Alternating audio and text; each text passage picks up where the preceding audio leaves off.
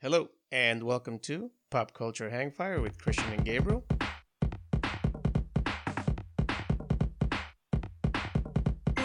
The podcast where I try to catch up Gabriel on everything I think he missed while he was being homeschooled and sheltered from the outside world.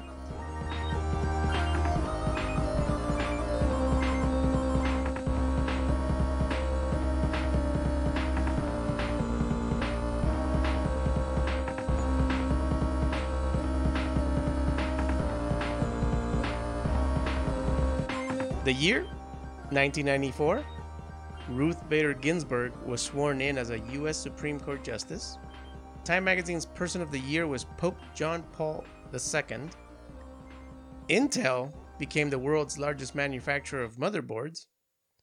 And the first group of women assigned to a U.S. Navy combat ship reported for duty aboard the USS Eisenhower. Some good people this year already. Already, right? Uh, so 94, you're five, you said? Six? Seven? Uh, it it would be uh, six. I'd be turning six that year. Yep. Uh, if I, I'm, uh, here I am recapping for you. You've moved in with your grandparents in Rancho Cucamonga, and you're being a, a good six, seven year old kid. Oh yeah, it's it's great for me because my my life revolves around which like I have to pick which era I'm gonna pretend uh, make believe outside on just about an acre of property. So uh, there's a lot of grass. There's even a couple trees. Uh, I I had a, I had a lot of uh, a lot of combat missions, a lot of uh, shootouts, and a uh, a lot of uh, sci-fi battles in that yard, all in my imagination. So so, Gunsmoke, Good.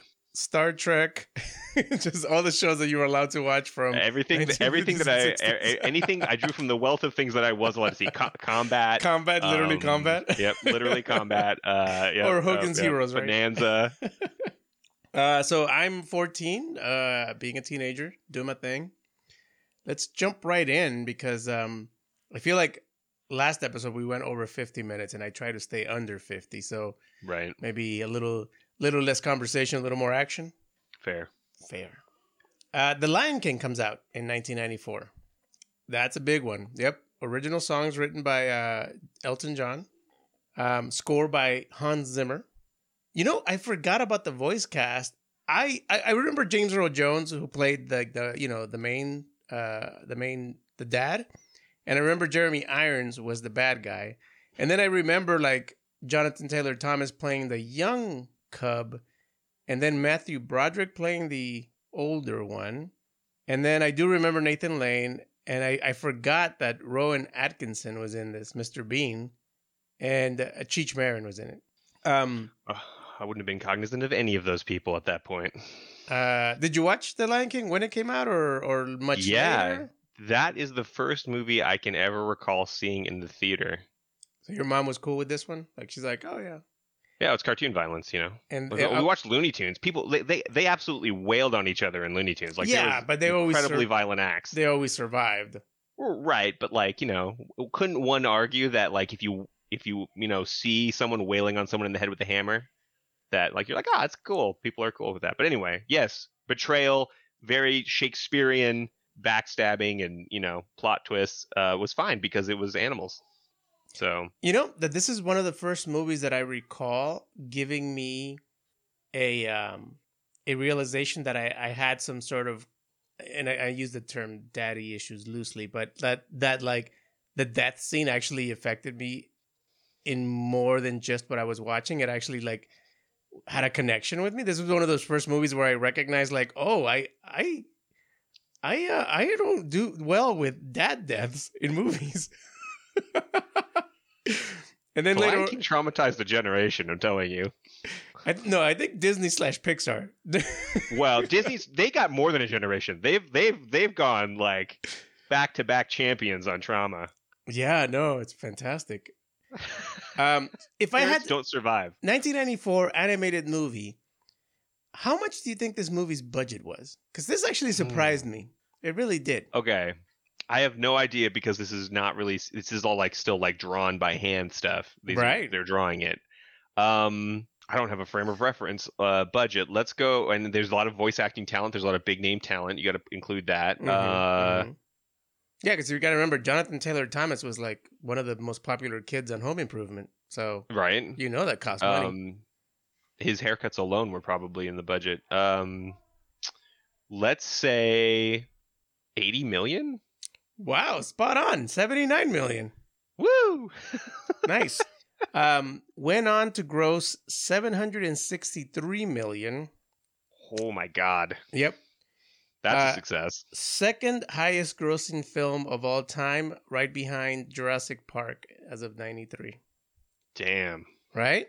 Yeah, you know, I, I think I've, I've watched it once or twice. Um, was never a movie that I went back to. Obviously, the references have been everywhere since. But I do, again, I do recall, and maybe that's why I never went back to it. But I remember the the death scene, and I was like, "Oh, oh, I, I don't know what this means. Why am I, why am I feeling these feelings about a, a dying lion?" Fast forward years later, therapy, and I was like, "Oh, right, It all comes out right." the wash. Bruce Willis Armageddon. Ah, it all makes sense now. Uh, now next up, again, it's one of those characters, iconic. The minute you hear this, you know exactly what what we're talking. Hello. My name's Forrest. Forrest Gump.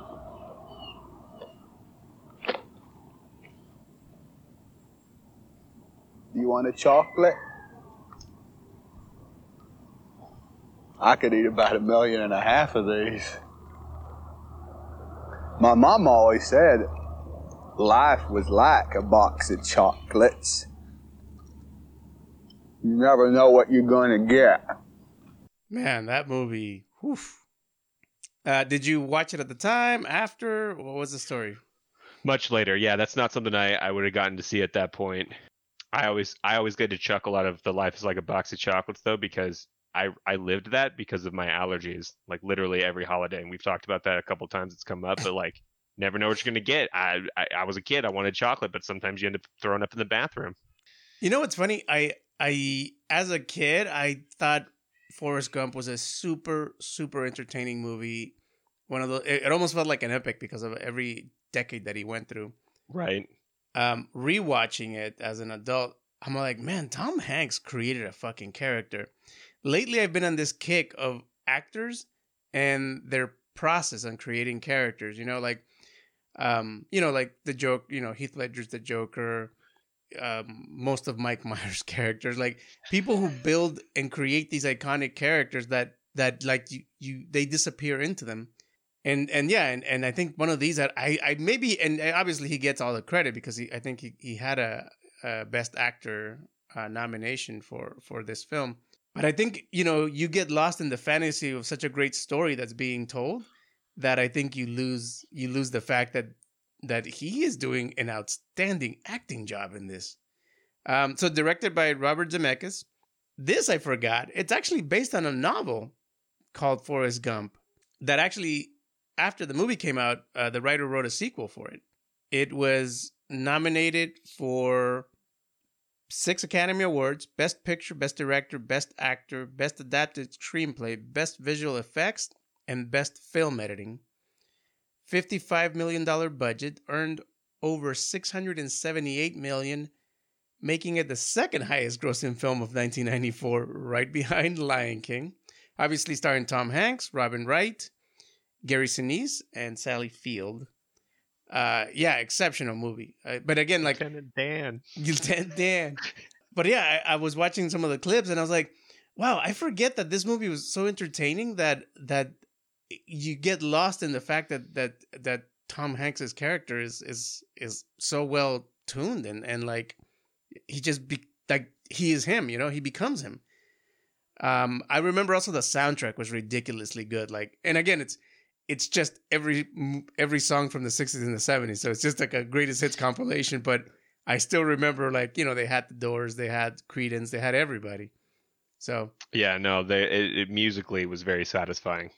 Very, yeah that was a movie I did not get to see till much later. Um it's funny that you you talked at, at length about it's it, the the first thing I was thinking about that was like man like Hanks is a really good actor. So I like I was just remembering and I'm thinking that like he really like has has done such a, a broad you know spectrum of work and uh this is just one of those facets that is is different like Yeah, because you Hard know to what? picture someone else doing that, Because you know what? like his, in this movie. his early stuff, very comedy, right? Like you know the Yeah. TV show Bosom Buddies, Big Splash. Big. You know, I'm sure he wants people to forget Bachelor Party, Money Pit. You know, like all those movies. And then, like I think around the early '90s, he started doing his serious stuff, like Philadelphia. But you're right. Like every so often, he'll go into a character, like in the Terminal, where he played that uh the foreigner from like I, I'm not even to try to guess what what move what country he was from, but he can go into characters. He chooses not to for the most part, or the characters he builds are very um, specific. You know, like a, a, it's more of a personality rather than a. Well, let me say let me say that differently. It's it's like a real person instead of a personality, uh, and some of his character choices. Uh, but yes, you're absolutely right. He's a, a phenomenal, phenomenal actor. Great, insanely good sense of humor. Every time he's on SNL, he kills it out of the park. Moving on to 1994, The Crow, based on uh, the comic book. Unfortunately, this is the movie where Brandon Lee was fatally wounded during the filming. $23 million budget, grossed over 94 million, and three sequels and the television series. Uh, I remember the sequels. The Crow would pick a different person to to let the character come out, and that's how they were able to play off the sequels because it's always a different actor who's righting a wrong and getting justice, you know, and their vengeance. I remember watching it, and my brother had a friend who was deep into it. The dude like dressed like him all the time. I didn't really get into it at the beginning because I think I saw it when I was like, yeah, like 14, 15. And I was like, man, it's, it's okay. Later on, I really appreciated it more. I don't think I ever became like a Crow fan to like a, you know, to the point where like, I'm like, oh, it's a fantastic film. I think it's, you know, it's, it's a good movie and, and it's, you know, it is what it is. But, uh, again, not, I'm not shitting on it by any means. Just saying it's, it's, it's a good movie. Uh, it's not like a movie that I would say, you know, like uh, it's a must watch for everybody. Yeah, no, it's it's it's like a credible movie in its genre, and then it's what happened in it is just, I mean, that's it's infamous as a result. So You I think it gets a lot more attention because of that. You know something else about 90s comic book movies? They didn't lean so heavy on the comic part of it, huh? When they made movies like that, it was they concentrated on the story, but they never like based on the comic, you know, type of thing, or like Marvels or DCs or Dark Horses. They never did that. You It almost seemed like they wanted to like distance. Oh, they just yeah, wanted to yeah. do their own thing. They were like, "This is this is our adaptation, our interpretation." There wasn't like an army of fans that were going to be like, "Nah, it's not faithful." People were just like, "Let's watch this," probably because of not so much internet. Like, That didn't and- have the internet at this Bro, point, that and remember at the time you had Superman and you had Batman. Those were the only two superheroes allowed to have movies. right?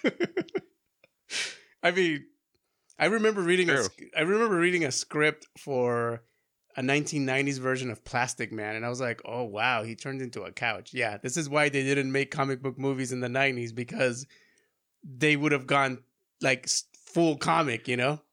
Well, it's like when you look at the old TV version of Thor, Mm, you know, and you're just like, "This is why no one was like trying to pitch this in Hollywood yes, any farther. Like this was as far as it went." No one said feature length film when they saw that. they did not.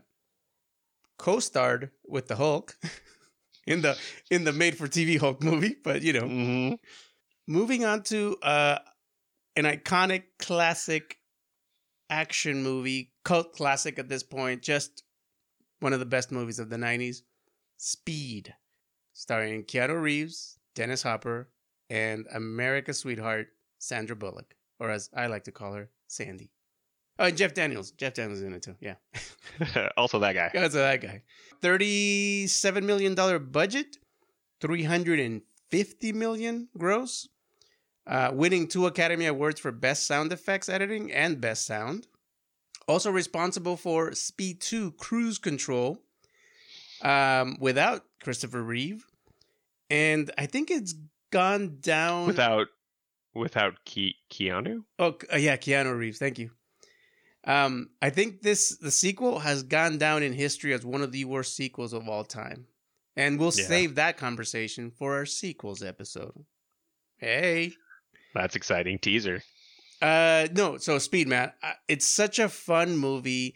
and it's it's one of those movies that starts and just kind of keeps kind of keeps going almost real time, where it, like Die Hard, you know, like it's you know you follow him, he gets to the hotel, he gets to the to the uh, Christmas party, and uh, you know shit goes down. I like movies that do that successfully, where there's not a lot of lead up to it. You know, where you just you're in the moment, like this is happening. You're you're following Sandra Bullock. She gets into the bus and she's in trouble. You know, but yeah, no, it was it was such a great movie. This was right around you know like Point Break, like Keanu Reeves in his like starring to get superstardom. Phenomenal, phenomenal film. And yet before he was Neo, Way before Neo, at least you know, and and that was his that was his biggest identifier. Arguably, John Wick's up there now. Well, no, I would say I would say he's had three. I would say he had Bill and Ted's, Yep. Neo, and John Wick. I think those are the the big Yep. the big ones. Um, But because this is before that. This is before two of those. that's true. That's true. And interesting. I mean, the man is still killing it. You know, literally killing everyone. I think. In John and Wick. looks the same. and looks the same. Yeah. Uh, what are your Uh, thoughts on Speed?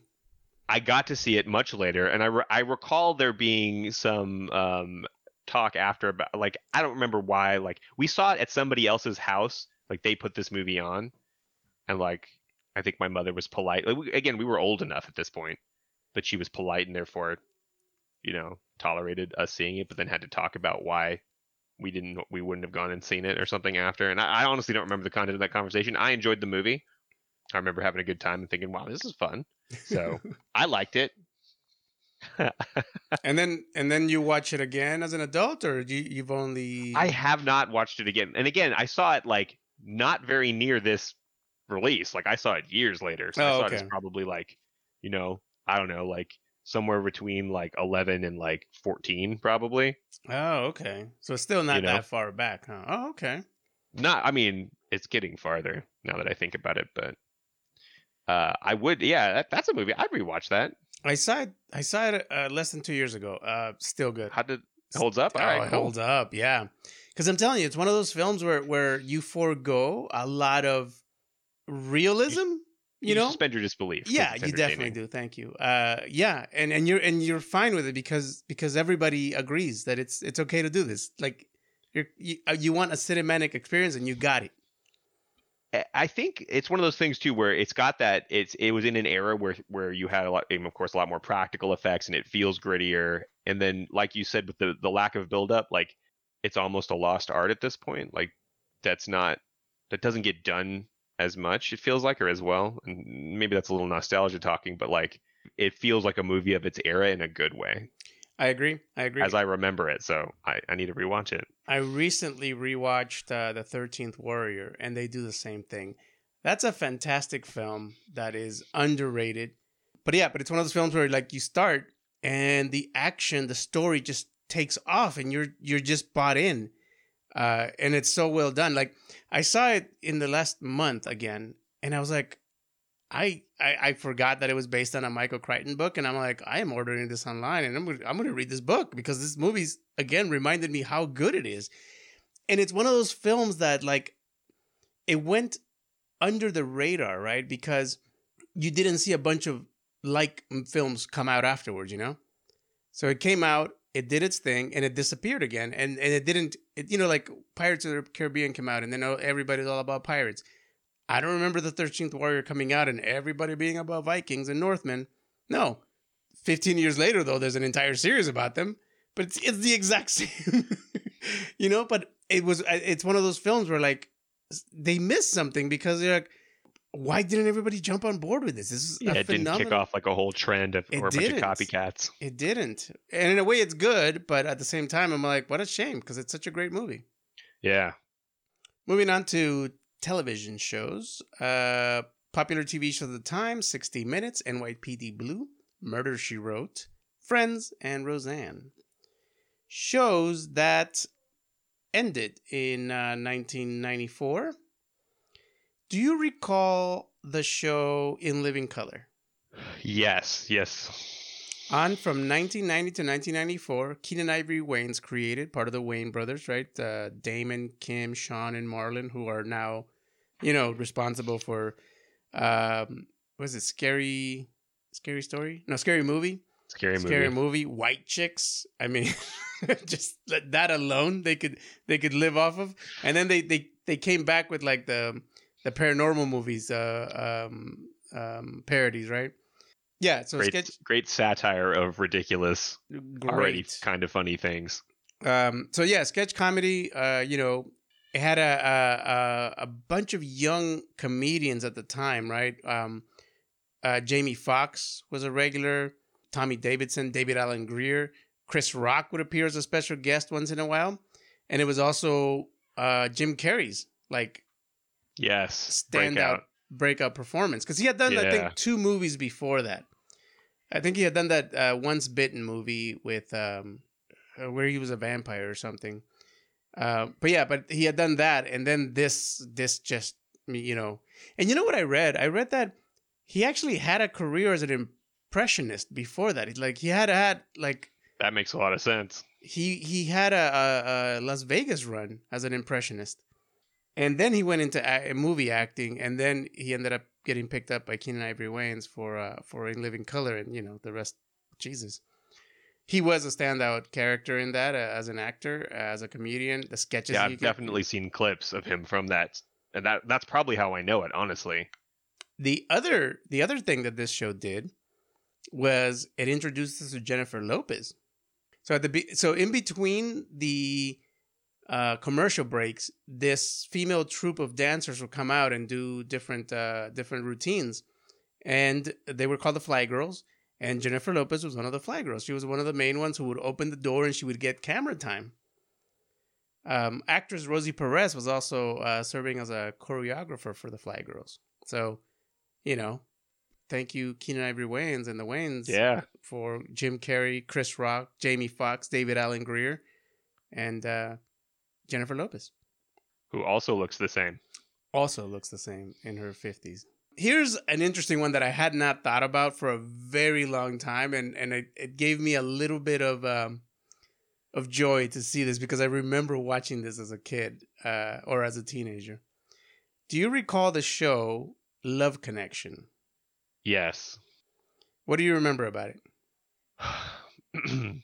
Not much. I've just seen bits and pieces of it. Um. So, so the premise of the show was what was the premise of the show? The premise of the show was one female would or male would go on three dates with three of the contestants, and then they would come on the show and they would talk about how the dates went, right? Yeah. Uh, and here's this is this is the great part about it. People would send in their their VHS recordings of their introductions. So based on those, the person would choose the three people they would go out on a date with. Yeah. They would go out on the date, and then the show would be recorded uh, before a live audience, and they would talk about how the dates went, and then they would um, show some excerpts about them talking about it, and then the audience would vote on who the person should, you know, go on a second date with, and then the person would go, and then the, the show would pay for them to go on their second date. Uh, it was on for 11 seasons, and it was amazing. But I, I remember. No, I was just gonna say it's funny how back dating shows go.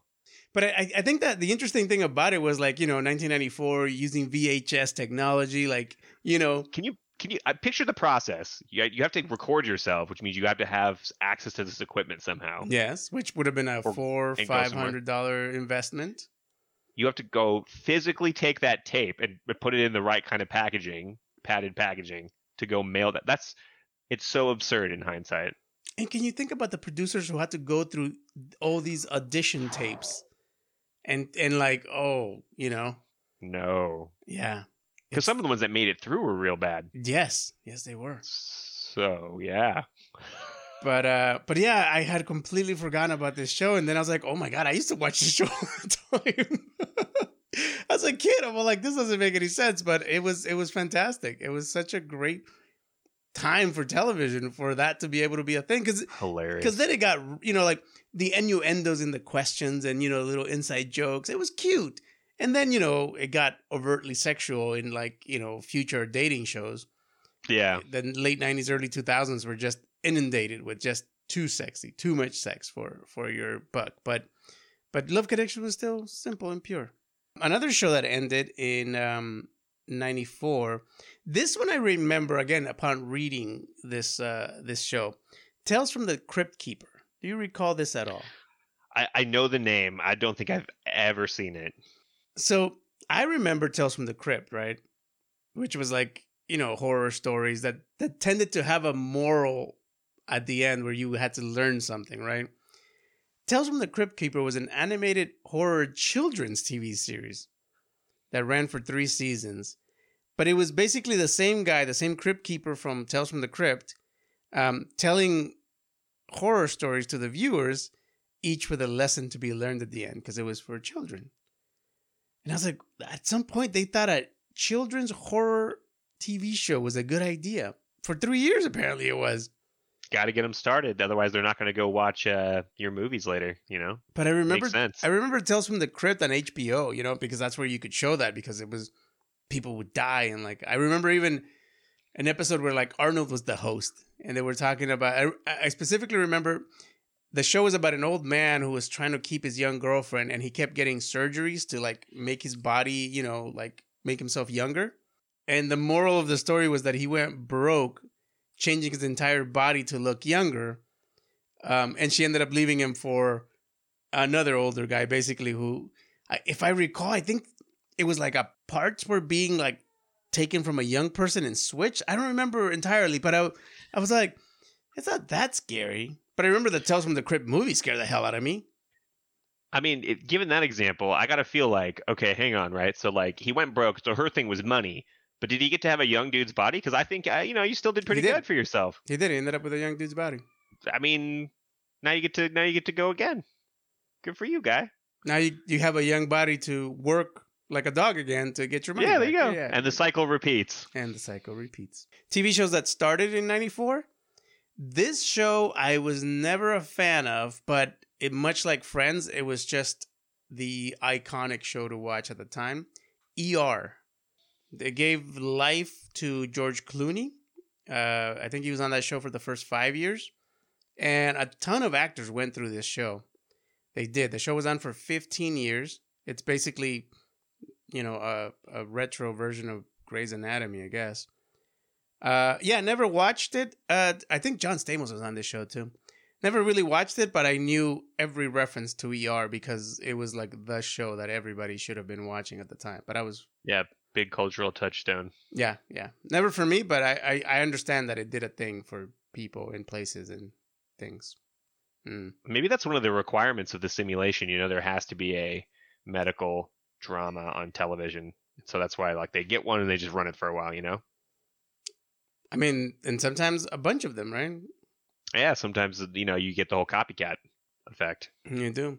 Did you ever watch The Magic School Bus? I feel like this might have been on your repertoire. Yeah, that was on PBS, man. Uh, Unfettered access to PBS. what do you remember about The Magic School Bus? So, uh, big fan because it's it's very entertaining. Um, maybe not the most scientific uh, show, really, but the fact that they fantastically showed you things made sure that it held a kid's attention. So, lots of bright colors, fun storylines, interesting stuff presented in a over the top, entertaining way. Yeah, because I, I I I actually never watched this. Right, I get all the references though because it was such a popular show. Yeah. But I remember, yeah, it was like educational in a fun, creative way. But that's where I was getting my Beakman's World, you know. That's where I was getting my Bill Nye. I didn't need Magic School Bus. Bill Bill Nye was in the same category, like also PBS. There you go. But like you'd watch like Magic School Bus, Bill Nye, like all that. That was all your edutainment at the time.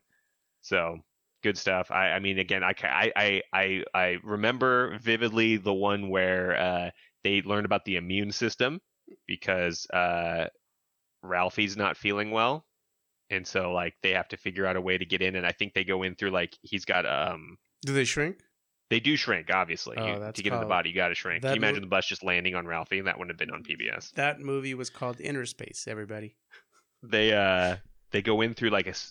I, I don't remember. I think that might be they have to like re-enter. They get expelled by the body, but like they have to go in through a scab, Like he hmm. has a scab because he's also got like a skinned knee, and so like they go in through. You learn all about clotting, and anyway, it's you know the bus gets attacked by the immune system because it's a foreign object in the body, so they're learning about it while the bus is getting hit by like white blood cells and stuff. I feel like the show is good, Gabe, considering you recall all this information. Again, like I think that's a credit to its entertainment value in that like it stuck because it was interesting uh, to a kid at a at a real young age, you know.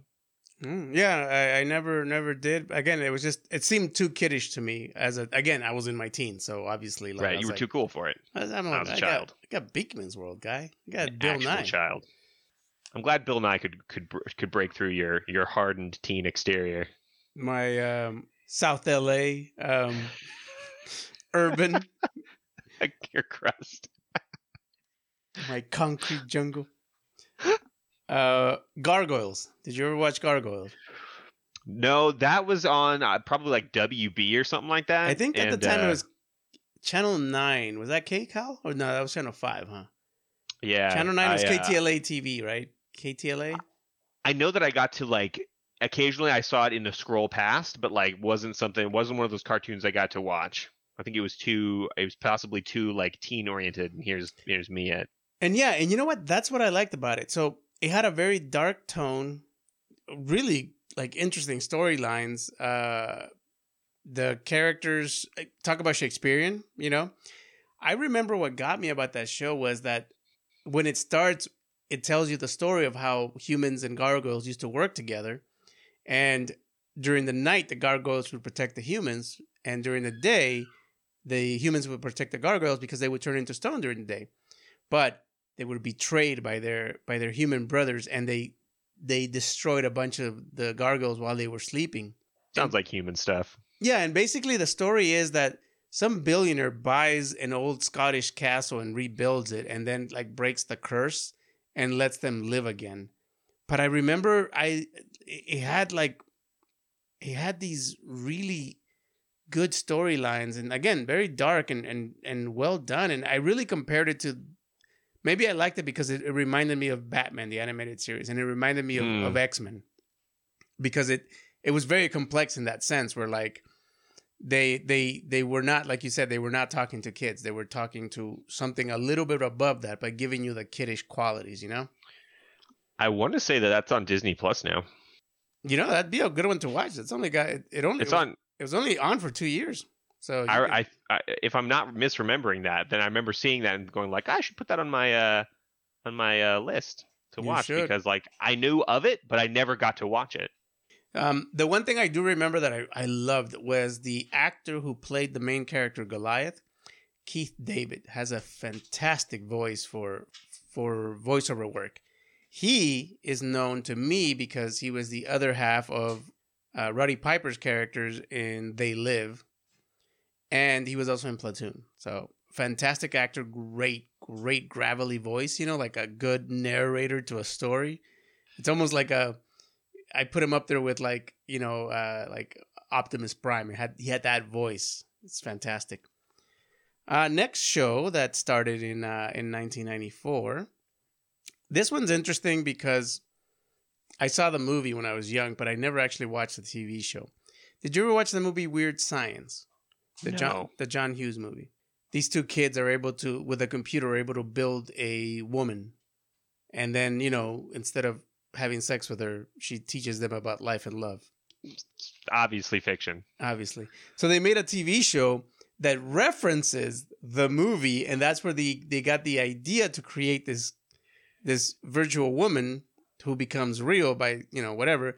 But in the TV show, she ends up being like a like a genie who grants who is able to create things for them. Interesting. Anyway, it was on for four years though. Um, but I forgot that this show existed. But I was like, I always thought it was a spin-off based on the movie, but no, apparently like John Hughes had nothing to do with it. And again, in the show they reference I saw this on John Hughes movie. I know we can do this. Yeah.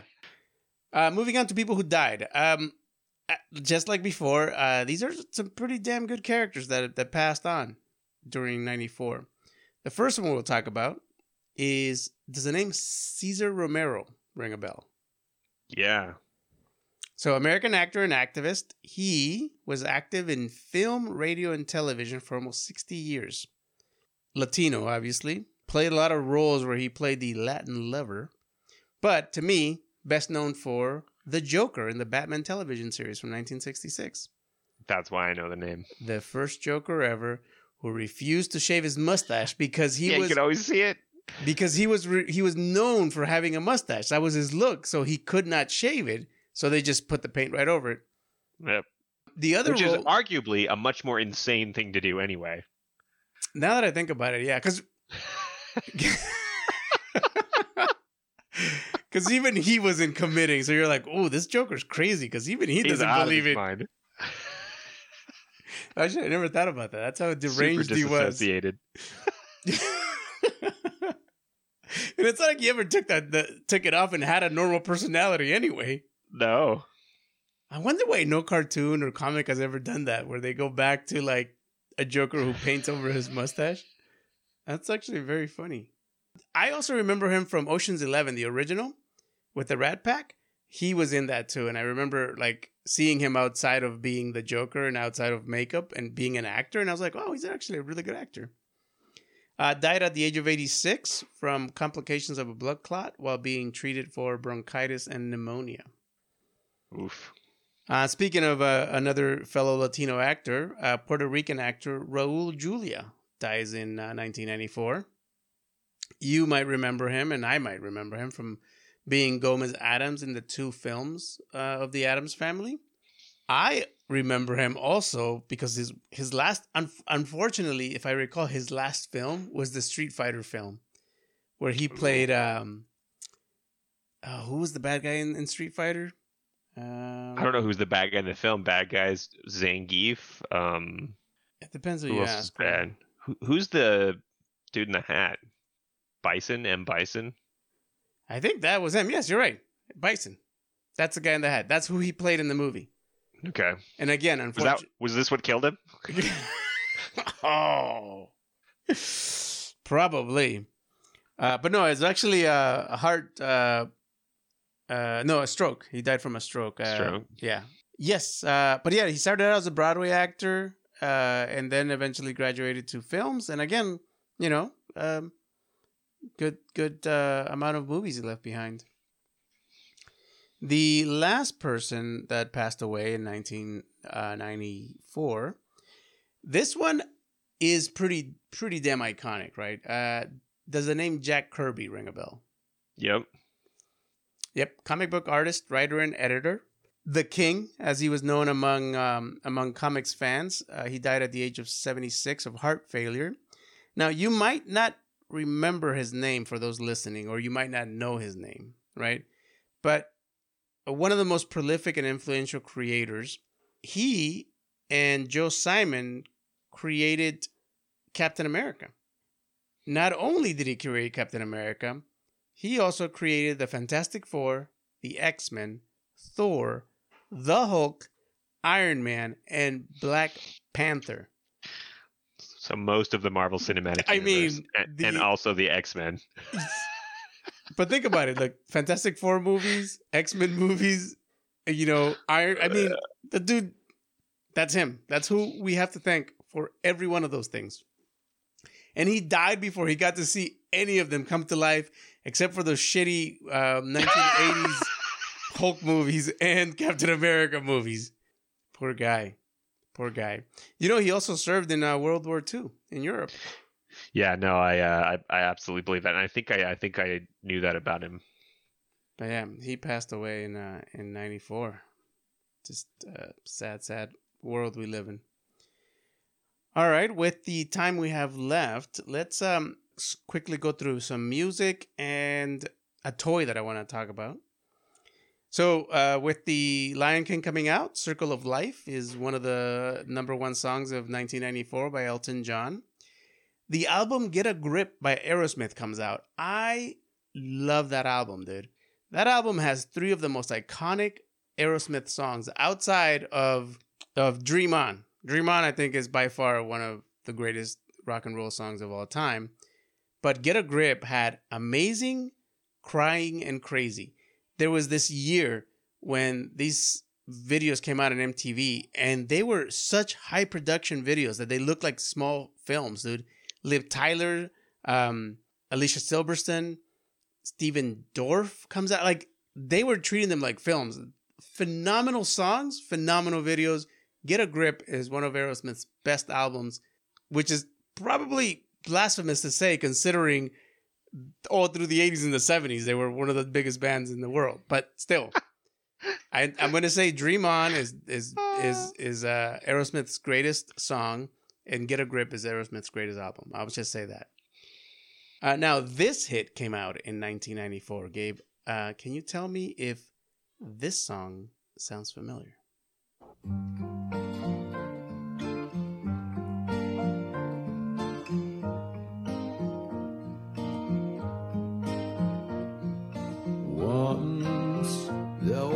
Kid who got into an accident and couldn't come to school. But when he finally came back, his hair had turned from black into bright white. He said that it was from when the had smashed his soul.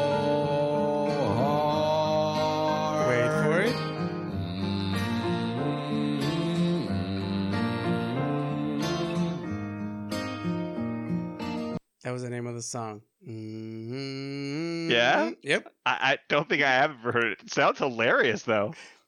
uh, much much like uh, the crypt tales from the crypt keeper it tells a story that uh, you, you know you learn from uh, in each verse uh, the crash test dummies mm, mm, mm, mm, if you read it one way or mm, if you say it the other way If you sing it melodiously. Yeah that was a song on the radio that was a hit by the way that I was mean, a not everything from the '90s could be good. i mean um It sounds hilarious. I don't think I ever heard it though. That's amazing. You should look it up after we finish Oh, this. Great. Uh, and then this one toy I wanted to talk about because I thought it was interesting that this was a thing. In 1994, for the low, low price of 19.99, you could buy the GI Joe Hall of Fame Foot Locker. It was. It could be personalized with a child's name, rank, and serial number. Oof. Includes sleeping bag, duffel bag, and accessories scaled for the 12 inch action figure. Can you imagine serializing your child? Can you imagine buying a G.I. Joe toy that didn't come with a G.I. Joe, just his footlocker? I mean, I feel like the Footlocker deserves to be its own character, though, with the amount of trauma that thing caused. so here's the thing though. If you were in the military, I would buy the footlocker before I ever bought the G.I. Joe. Right. The Footlocker is it's But if you're a That's- I- civilian though, you're personal. like, okay, so I need a $20 G.I. Joe and a $20 footlocker. What about his bunk? Just saying. Uh, yeah, this was a toy. yeah. But then if you buy his bunk, don't you have to buy him a bunk mate because he'll have an empty rack there, and you got to get the other. That's how they get you. And then Then that a- guy needs a Footlocker too. yeah, in the Now, closet. now you spent like a hundred dollars on GI Joes Maybe that's how just so that you you. can tear up their bed because it's not made properly and dump out the Footlocker. That's how they got you. Uh, I thought this was so interesting that it's still in the '90s. They would go because I feel like that's something you would do now. You know, like you would do an accessory Yeah. that's very detailed and stuff like that. To have pulled that off in the '90s, I feel like that's a pretty and it's a 12 inch their action figure, which you know those didn't those stopped being popular in the in the '60s, '70s because the the little six inch ones or five inch ones were you know all over the '80s and the '90s. So I was very surprised to still see that this was a, an option. Interesting though. Yeah, that is funny. Like it does seem very uh ahead of its ahead of the curve. It's like DLC before there was DLC. Yeah, yeah. So yeah, that's uh episode two for 1994. Any uh final thoughts, Gabe? I- It's out again a super eventful year. You've got um some incredible people to open with having events in their life. Like I very I very fondly remember both John Paul II uh and uh Ginsburg. And we've had some uh, like very big movies Yeah, that were super influential. yeah. There's still a couple more coming for episode three. Very excited. with that, thank you everybody for listening. Uh, shout out to all our new listeners. Remember, find us at at Pop Culture Hangfire on uh, Instagram. Hannibal, if you're listening to this, thanks for listening. Thanks for telling people about it. I mean, you know, just gonna put a personal one out there. Robert, Robert, if you're listening, hello. I, I assume we have to thank Heather because every time Heather comes on, that's when we get a bump. So it's probably it's, probably, all thanks to her. Yeah. yeah. Thanks, Heather. Thanks, Heather. I'll see you next week, everybody.